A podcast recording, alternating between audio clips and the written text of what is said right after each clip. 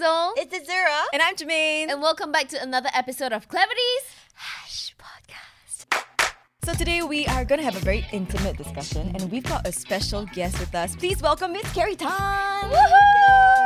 You might know her as MP of Nee Soon GRC, but Carrie, you do so much more than that. Tell us more. Well, it's been a pretty whirlwind past 10 years. I founded a women's charity called Daughters of Tomorrow. And uh, 2020, I became an MP. And as of last year, I started transformative, transformative coaching um, to help people um, with their lives. What's transformative coaching? It's like you have a deep cleanse in your emotions and in your, you know, spirit and soul inside out. Like you really get the stuff out that hasn't been looked at, hasn't been attended to, hasn't been processed. So you can understand it and you can understand yourself and you can choose um, what you would like to believe in that can take you forward into your life with none of the baggage that you weren't conscious that you had. Right. So if people want to detox their body, they drink juice. Or if you want to detox your mind and detox your mind and soul, you go to Carrie. basically, right? yeah, that's kind of like how I would explain it. It's like a mind body, not body, well, mm. mind and soul detox. Right. I know a few people here who could benefit from that. We'll unpack Like that who, today. Actually, every every human being can benefit from that. Yeah. So, you know, this episode is coming out very near to Father's Day, and we also just celebrated Mother's Day last month, right? And I think when we were growing up, we all had different relationships with our parents. Mm. But because of those relationships, it really, you know, builds character and it, it shows you who you are today. For sure. The good, the bad, the ugly. So that's what we're going to talk about today. And we've got Carrie here to help us along because she's, you know, she's got a lot of experience unpacking that part of her life as well. And I think, you know, when it comes to especially being in an Asian household, like we mm. all have some sort of things to say about our parents. Please, mom and dad, don't listen to this episode. or listen to this episode, you know, you, you may actually benefit from it.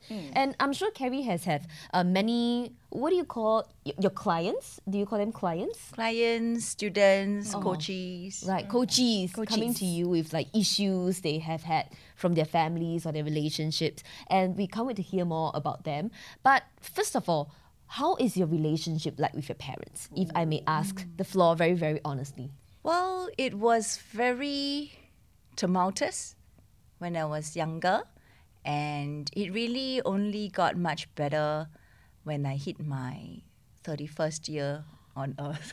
You mean relationships can get better after so long being together with them? Yeah, I think um, there are some things that happen to us in life that causes us to reflect on things, right? And I guess one of the big part of my daddy issue uh, had to do with feeling like, you know, because my dad's like very patriarchal, conservative, Teochew man. Um, I was told from a, you know, since young, like, oh, girls shouldn't do this, girls shouldn't do that. Right. And somehow um, the conversations happened at home that made me have this impression and believe in my mind that my dad, because he's Teochew, valued his face, not losing face, more than me. And that was this unconscious thing that I was fighting um, and grappling with, you know, for a large part of my life until um, when I was 30, I, I got married. I think this is actually public Information. I, yeah, I got, I got, I got married, and uh, marriage didn't work out. And I think it was through that quite um, difficult incident and episode in my life that I got to see that for real and felt for real that my dad loved me more than anything. Wow. So circumstances in life can actually give you new perspective. Exactly. And sometimes it's the pretty shitty, painful things that happen um, that is trying to tell us something. Right, right. But I would imagine that it wouldn't have healed overnight as well. It required a lot of work from maybe your end and your parents' end as well to sort of mend that. That's really interesting, Azura. Um, I realized that when we heal, or when I healed and, and continue to heal as a person, then the people around me also evolve. Because when we operate in this world, people respond to us and they're a reflection and mirror of what we have inside us. Mm. So when we come into this, any interaction with people feeling balanced and, and healed and whole and compassionate, then there's no negativity to bounce off and bounce back at us. Mm. So, well, it's, it's a journey, but it starts with us taking ownership of our own healing. You were telling us pre, you know, pre-recording that when you were young, you ran away from home? It wasn't that young also. lah. I, Oh. I, yeah, it's quite embarrassing, but I ran away from home in my 20s. Oh, okay. when I had the financial means to, and I, I was working to be able to feed myself and find myself a place to stay. But I think the difficult teenage years had a very protracted runway until I felt like, hey, okay, now I'm making my own money. I can probably survive on my own.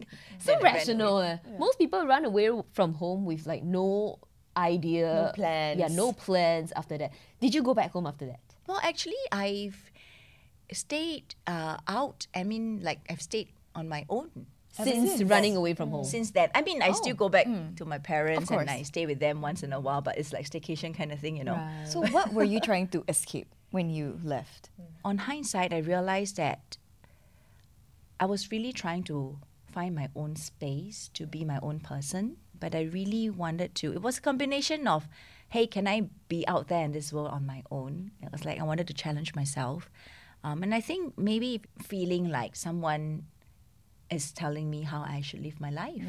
Well, I don't think my parents meant it that way. Mm, for sure. I'm For sure sure, they have the we best all. intentions at heart. It's just that the way they grew up and also, you know, what they have learned growing up, sometimes they can project that on us. Right, and I feel like this is the case, especially so for Jeremy and myself as well. Mm. Our parents are very, very traditional, Teochew that. conservative Asian that, parents. Teochew right, but so that's for Jem- Jermaine and myself. Mm. Um, how would you say your relationship is like with your parents, Jeremy? I think it's been through a lot of ups and downs. I've had to really understand, you know, why they are like that. Or because when I, I was growing up, it- it's not that I didn't receive love, hmm. it's that I think they don't know how to be emotionally hmm. available. They don't know how to communicate about those things. Hmm. But never once did they show me they don't love me. Like, I'll, I'll give you an instance, you know, something that manifests in my life now, I realized from my childhood. So when I used to be really upset, I didn't know how to regulate my emotions. I would throw tantrums. And my parents would just lock me in my room for hours on end and just let me try to figure that out by myself. But I was young, like I had no idea what you know what was going on. So now when I argue with my partner, I escape. I lock myself and like I don't let anyone in. And he finds that very frustrating because he likes to communicate about things. But that stems from how, you know, I was treated when I was young. Mm. Pretty much. I think that's really awesome that you arrived at having awareness of that. And Yeah. you know, it's really interesting because from my interactions and sessions and understanding the stories of my clients, what we sometimes uh, discover is that love comes and expresses itself in so many different ways and forms. And sometimes in families, it's not that there was any, you know, very overt abuse or anything, but love could be experienced when we are in our childhood as punishment or as people shouting at each other. And unconsciously, that's how we understand love. Mm. And in our adult years, we enter into our relationships, bringing that way of mm. loving others into our lives. Oh, so that's why I shout at my partner. Because I was from a shouting household. Really? Yeah, yeah, very noisy every day, oh, screaming and shouting. Oh, Okay. Actually, that's funny because I'm slightly the opposite, Oh? of which I was screamed at a lot, and hence I don't scream, and I cannot have people screaming at me. That's why I think it goes both ways. Either you really take after them or you are like Azura, the complete opposite. Yeah. Yeah. Tell like us it- more. You, you were from a screaming household? Um, not really. My mother was just very noisy. but I think maybe if you you've been following, and especially like Hazel and Jermaine, they would know as well that I came from a single parent household where my dad disappeared to thin air at six when I was six, and I never really got an answer for it because nobody actually sat me down to tell me what was going on. Yeah, so I sort of have to figure everything out myself. My relationship with my mother is very volatile, I would say, because for a long time at such an age when you don't really understand what was going on and things like that, it felt like she was all I had, right? And um, I really wanted to hold on to that. So at like 15, 16 kind of thing, you know, when she eventually found someone else, it made me feel like I was being not say cast aside because she was still there for me. Right. But it just felt like Someone else was in her life now. Mm. yeah, and it felt like I wasn't getting that support that I needed. Like it wasn't just us anymore. And I think I had a lot of resentment out of that that I sort of see and acknowledge and sort of am trying to cope with now as well. So, would you identify as someone with daddy issues? Sorry, I gotta ask the hard hitting questions here. I don't know if it's daddy issues. I would say I have mommy issues. Oh. Which is strange, right? Because I grew up with her, right? Mm. Daddy issues, I don't think it affected me very much. I think the only way my father has affected me was in a way where I am always ready for people to leave me. That is daddy issues. you know, it's interesting because um, I think there could be a common misconception that daddy issues or mommy issues stem from dad or mom not being around in our lives, mm. but it may not be true at all. It we, people could have daddy or mommy issues who, when maybe their dads or moms were around in their lives and in their mm. face too much. So mm. it's just it's just a dynamic of the nature of interaction and what um, it causes us to feel and whether we had anyone to process those feelings with when we were kids. And if we didn't, we form certain beliefs and perceptions that are just like unconscious and we don't realize they're there.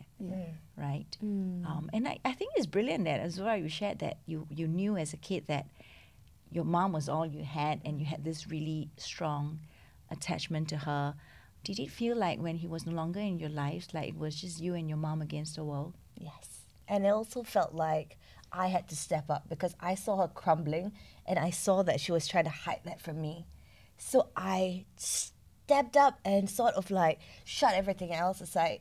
I didn't have time to sort of like deal with my feelings because I had to put up a strong front. I couldn't be the kid who was asking where he was because that would hurt her. Mm. I couldn't be the kid who was, you know, throwing tantrums because she had more than enough to deal with. you know, sometimes when we end up being the kind of like adult in the relationship and we end up being there for our parent, it's almost like a child needing to feel security. And I've seen cases where the child stepped up to be the one for their parent as a way to gain that sense of security that, hey, I'm going to be here for mom and mom needs me, and hence I'm going to be secure. Mm-hmm. Because as children, children need security, love, food, protection, attention, and all these things. And they will find a way to be someone that can get this in a secure manner. And by being there for your mom and by feeling needed, that was your security blanket. And when suddenly someone showed up in her life and you're like, Am I needed anymore? Mm. That just feels really, really scary. But has your relationship with her improved over the years? Now I would say it's a lot better. It mm. took a lot. I think there was a period of time where I probably didn't speak to her for like a year, even though I was still living at home. because of the new relationship in her Not life. really, but I think maybe it's a timing thing as well, right? Because um, having had to do that since I was a young child at six, and then when I transformed into my teenage years, I think it sort of came out and then that was the same time that you know she found someone as well and so it was it was rebellion it was a lot of just finding myself a lot of I don't know where to turn to. So those years for me, I think, were very, very hard because of all that, right? Was happening at the same time, and I think for a while as well, especially when I was in my early twenties, I felt like, you know, her love was very conditional. Where if I did things right, she was there. If I didn't, she wasn't. But if there's one thing I can say now is, uh, I mean, as friends, I'm sure Jumi and I both can see that as Azura, your mom still, of course, she loves you a lot. Every time she goes overseas, the mother will be there at the airport to see her off, hug her, take photos, say goodbye. The entire village will come down, lah. The basically. whole family will The come whole down. family, and then me and Jumi just standing by the side, and I, oh, take photo, take photo. You know, I'm it's just, kind I, of there's literally a picture of me at the airport, her and her whole family. I'm just standing at the side with my luggage. exactly. So this is the kind of support that I think your family has shown you. Mm. I'd like to share something that I discovered about how trauma works, right? Mm. Which is that when we have trauma, and trauma doesn't mean that you have had to have something very dramatic happen mm, to you. right. It's just any adverse experience that happens to you that has not been processed and tended to emotionally. It creates a certain effect on us. And what it creates also is a lens through which we see things.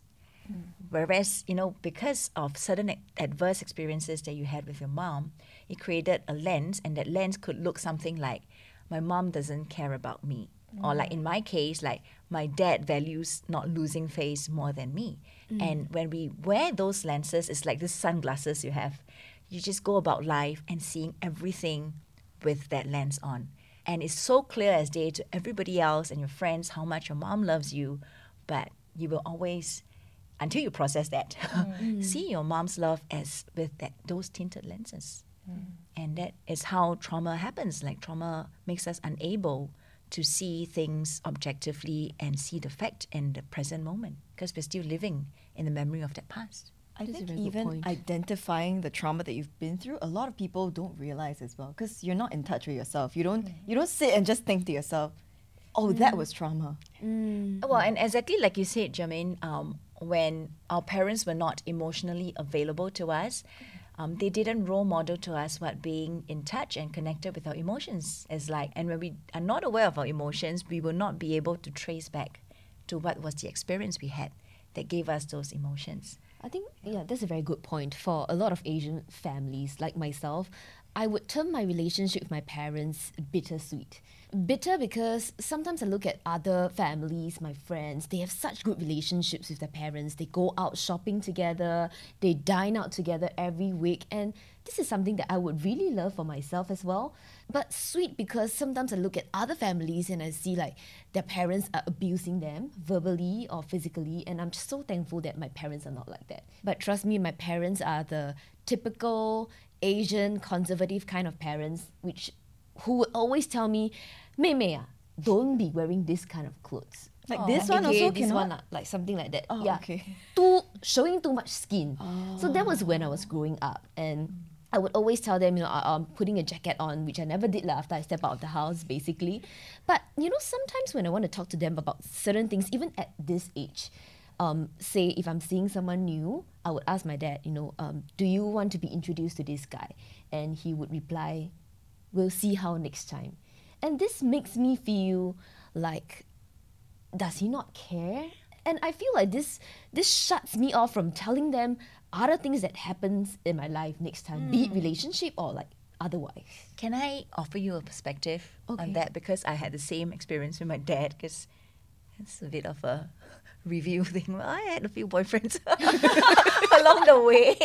And uh, I, I felt exactly that, right? Like, how come dad doesn't want to meet these guys? And you know, one day my dad said this to me. He said, You're always changing boyfriends. If That's I he says to me. yeah. If I meet this guy now and he turns out not to be your husband, I would be doing your future husband a disservice. Oh. And I, I- just blew my mind. I'm like, oh. what? So somehow something about their upbringing, or at least my dad's upbringing, or something in him, he valued being like the only man in my mom's life. And I guess um, for him to give an, any acknowledgement to other guys in their, in his daughter's life, um, he would feel like if he were the future husband, he would not like that or something. I don't know. So it's nothing to do with your dad not caring about you. It's just he- maybe he has something his own hang out. You could ask him. I am not going to ask him. not for now, at least. I'll send him the link to this. But well, what I do know is there are four types of parenting. Yes. Right, and um, namely being permissive, uh, authoritative, neglectful, and authoritarian. Yeah. So I don't know what kind of parenting styles our parents or our listeners' parents adopt, but here's a brief introduction on what these styles are all about. Permissive, child-driven, rarely gives or enforces rules, and overindulges child to avoid conflict. So someone that you know just mm. gives you whatever that you want. It's the complete opposite of authoritarian, mm-hmm. where you know it's super strict.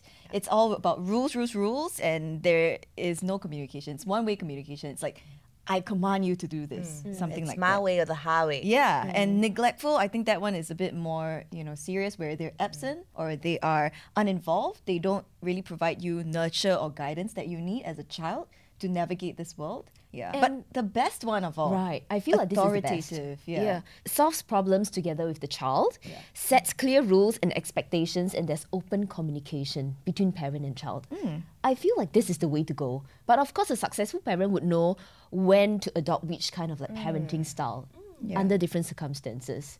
So, are there some stories you can share with us from some of your coaches or like your students who have had um, maybe issues stemming from different parenting styles? Well, um, there is someone who grew up, you know, seeking to be very perfect. I guess as a child, she would get caned or punished uh, whenever she didn't do uh, uh, in a certain manner well in, in her studies. And she felt like the way to win her mother's approval is to constantly be the best or to have like really good performance in school, really good performance at work. I don't know whether you work with people who are perfectionists and sometimes they can stress themselves out a lot and maybe stress out their colleagues as well. So some of these ways that or the dynamics of how we've interacted with our parents to try to meet the the expectations or to win the approval of our parents creates a certain uh, persona or coping mechanism in us that we carry through that may not serve us at some point. And the interesting thing is, the same thing, the same coping mechanism also managed to get us quite far. Like you can imagine a child trying to be perfect, trying to really would do really well in life, right? But they're constantly also under um, stress and anxiety from what if I'm not that good anymore, and that sense of the self worth resting on performance and competency at the job or the task and all that can be very debilitating for people. I think it's interesting that you bring up, you know, caning as punishment because it happens to, you know, most of us. I don't know if you guys got caned when you were young. I certainly did. Uh, when I was naughty, yeah. Yeah, Or when my siblings were naughty, then So- I kena cane also. When I become a parent, right, I, I'm off. I've spoken to my partner about this. I will never hit my child. I'll never slap my child. I will never because I think it normalizes in them that it's okay to accept abuse from an authoritative figure, mm. and that could manifest in different ways in their lives. But I want to know, like, what you guys think. Definitely no physical abuse for me. Mm. But that was because my parents didn't do it very often to me either. Mm. Like they didn't hit us if I didn't perform well in school. Maybe sometimes if I got really naughty, then they would take out the cane and like just whip it in front of me just to scare me. Oh, lah. just like this. Yeah, but sometimes will will really cane me. I remember Yeah. one time I cried super badly, but it's not often. And I felt that looking back, well, maybe it was right of them to induce some fear in me, so I would not repeat this mistake next time. I don't know. You know, it's interesting because um, a whole generation of parents like got caned by the parents and then they Right. caned their children, True. right? Yes. And I guess the, the probably a, maybe a more balanced way to look at it is when a punishment is dealt out to a child, it needs to be debriefed after, and the punishment needs to be uh, meted out in a very controlled manner, where the child doesn't feel like, hey, the parent has lost it or is caning me out of Anger. anger and losing control of his his or her own emotions because that makes a child like really really frightened because a child depends on the parents to create order and control in the world to make their world safe and certain. And when they see or experience the parents going out of control it really messes them up. Mm. So if it's a punishment that is meant to inflict a little bit of you know pain so they remember the the mistake it has to be dealt with a lot of love and explanation after so that the emotional um, the emotions of the child is held and processed properly and they're not made to feel like i'm so frightened because you just lost it. Yeah. how can i trust you to bring me up in this? World i mean and this thought is not conscious in the child's mind but it's unconsciously just running in the background in their psyche. Right. This is where like I argue with my partner a lot because when he was growing up, he's he belongs to authoritative, perfect parents. Like mm. so his parents would say, "Okay, you did this wrong. You know, you shouldn't have done it that way. This is why I'm giving you this punishment. Hit one time, that's it. He understands. Mm. That's why he thinks it's okay." But to mm. me, I was never treated like that. You know, I was hit till the hanger broke, like stuff. And Really? Yeah, yeah, yeah. Then gotta cry. My dad would drag me to my mom, say, "You must go ask mommy put Zam-Buk for you." I'm like, "No, she just hit me. Why would I go to her?" You know, things like that. So to me, I have a very averse reaction to that kind of punishment. But I see where he comes from. He came from a different kind of parenting style. On this note, uh, let's look at this example from a BBC article um, where this lady shared how her strict Asian parents made her awkward and lonely. So she grew up in a very strict household and with overprotective parents. If she was not home by her curfew time, which is 9 p.m., her parents would threaten to call the police. Oh, we're all dead. Eh? It's crazy, yeah, my goodness. So once she was at a work event and she didn't make it home on time because 9 p.m. is a bit early, right? Her parents were like hounding her, texting her, and all that. And her mom called her repeatedly. And when she finally picked up the phone, when she like found a gap in between work to pick up the phone, the mother was wow, hysterical, screaming at her over the phone. Mm. And she felt like this made her really, really awkward and lonely. Mm. If you were in this situation, what would you girls have done? Wow. But she's already working. She's an adult. the mom has stuff the mom hasn't processed and it's just mm. being you know uh, surfacing and being projected to people around her and it's really unfortunate i think it's really unfortunate which goes back to my earlier point about how it's so important that we all take personal ownership of our own healing so that we don't end up having our baggage um, Translate. translate or spill over to the people in our lives. And I think a mom must be must have really suffered something for her to have this extent of, um, if I may say, insecurity. But it's so hard, right? Because you can only take charge of your own feelings, your own baggage, your own healing, Yep. but you can't make someone else do it, you Yep. know? So Actually, interesting. Yeah. This happened to me. My father did the same thing to me. I was 14 years old, and at 11 p.m., I was out at some random McDonald's eating nuggets and fries with my friend. And my dad got so angry that I was not home by 11. He kept calling me. Mm. And I said I was out with my female friend. Mm. And he said, Is it? You pass the phone to your female friend. I must listen to her voice before I believe you. Oh. And that made me very embarrassed. Mm. But okay, I did it. I passed the phone to he to her. She said hi, uncle, and all of that. And after I went home, I actually sat my father down, and I told him that Dad, what you did made me super super paise or embarrassed. Hmm. Can you please trust me and not do this the next time?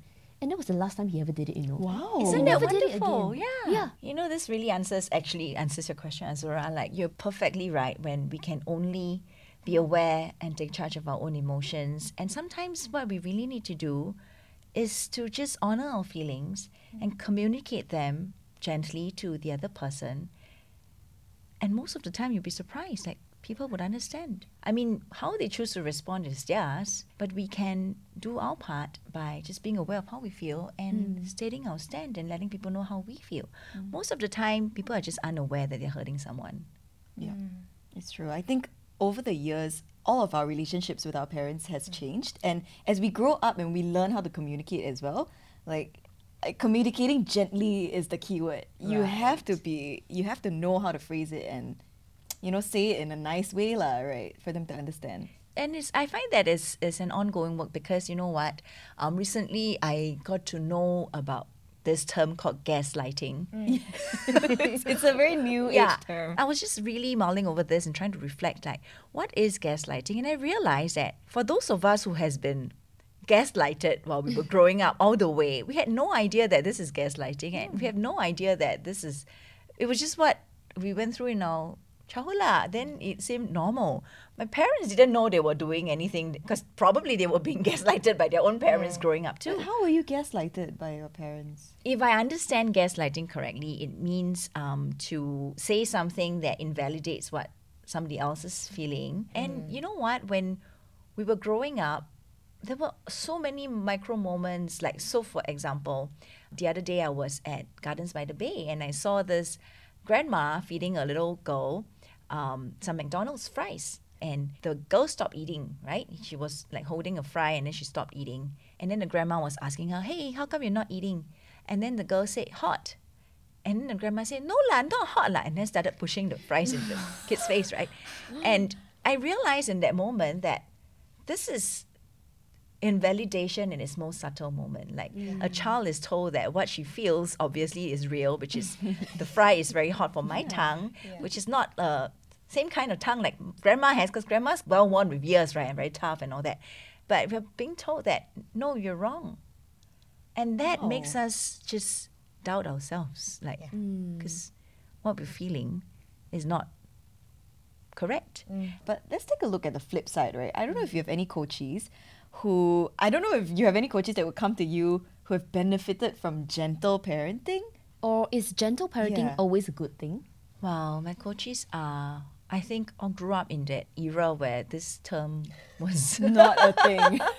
not a thing. Yeah. But most of the time, the coaches don't come to me because they say, you know, oh, I have I have issues with my parents. No, they are looking at, hey, I want to be better at my job. Uh, you know, hey, I want to make a career switch, and I I feel very fearful. I don't have the courage to do it, and it's really through inquiring deep down into what are some of the beliefs that are holding them back in this moment that we unravel like how those beliefs got there in the first place and eventually you trace it down to it was some childhood experience Right.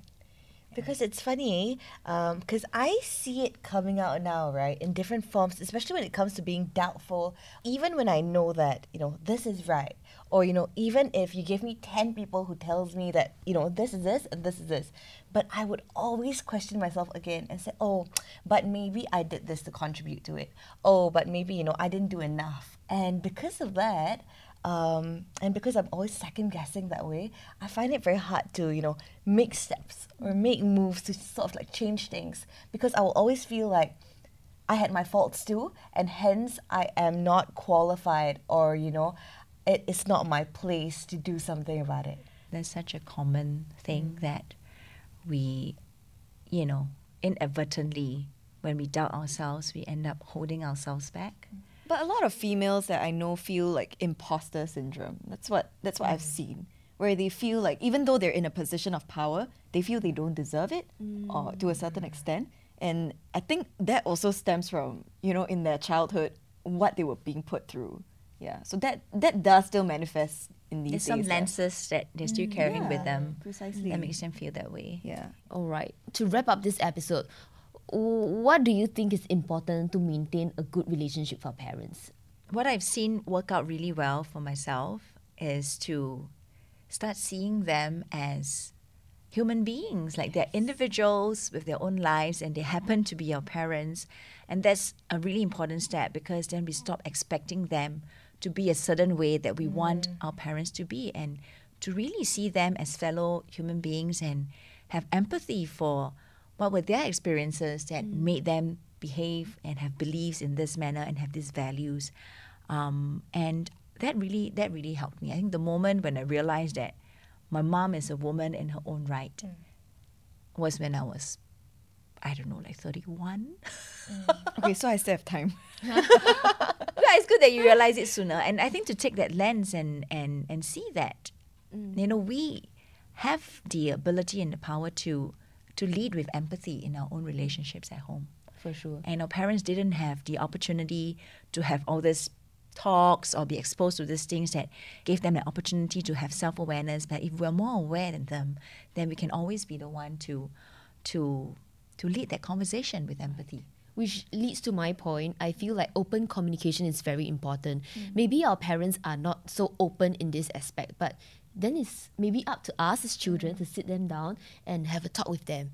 Knowing how they function, how they communicate, maybe we can angle the conversation in that way that would strike the right chord with them. I think that's mm. very, very crucial. I think sometimes because, you know, growing up, you feel like they are your moral compass, right? That, you know, that is what you're supposed to be. Mm-hmm. That is the person that is sort of guiding you in this world. You sort of like have over expectations for them. But I think it's also important to remember that, you know, they were parents for the first time as well and they weren't given a manual you know there's no guide for them on how to be parents but you know that doesn't mean that there's not going to be like difficulties or you know misunderstandings but yeah i think it's you know seeing that as well I found that the best way to improve the relationship we have with our parents, or at least what I've been doing, is to accept them.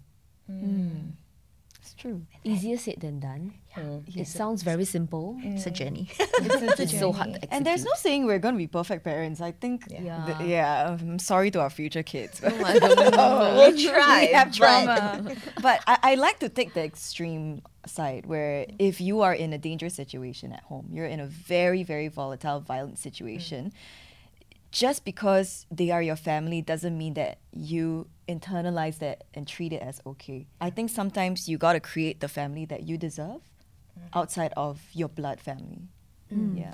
You know, that brings to mind, Jermaine, how sometimes I, I have um, residents who come to me and they may write me an email or, or come to me and say that they don't know how to help their friend who is in an abusive relationship or mm. in an abusive household.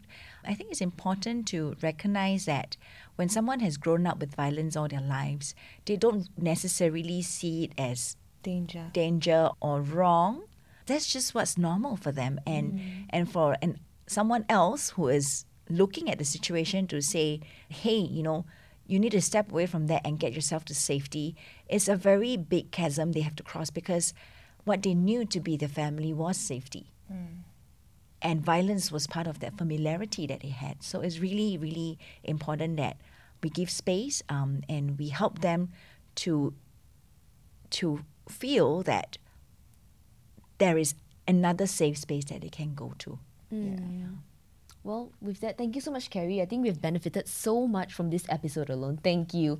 And you know what? I think Harsh Clarity is a safe space as well. If you have any thoughts on your mind at all, feel free to always drop us a DM on Instagram at itsclarity.co. That's right. And of course, uh, make sure that you follow us on Me Listen, Spotify, Apple Podcasts to know when the next episode drops. You know, you can leave a comment, subscribe to us, turn on the notifications. Yeah, let us know what you want to see more of. Thank you so much once again for listening. I'm Hazel. I'm Azura. I'm And I'm Carrie. Thank you so much for listening to this episode of Clarities. Hey, she did it. Till next time. bye. Bye.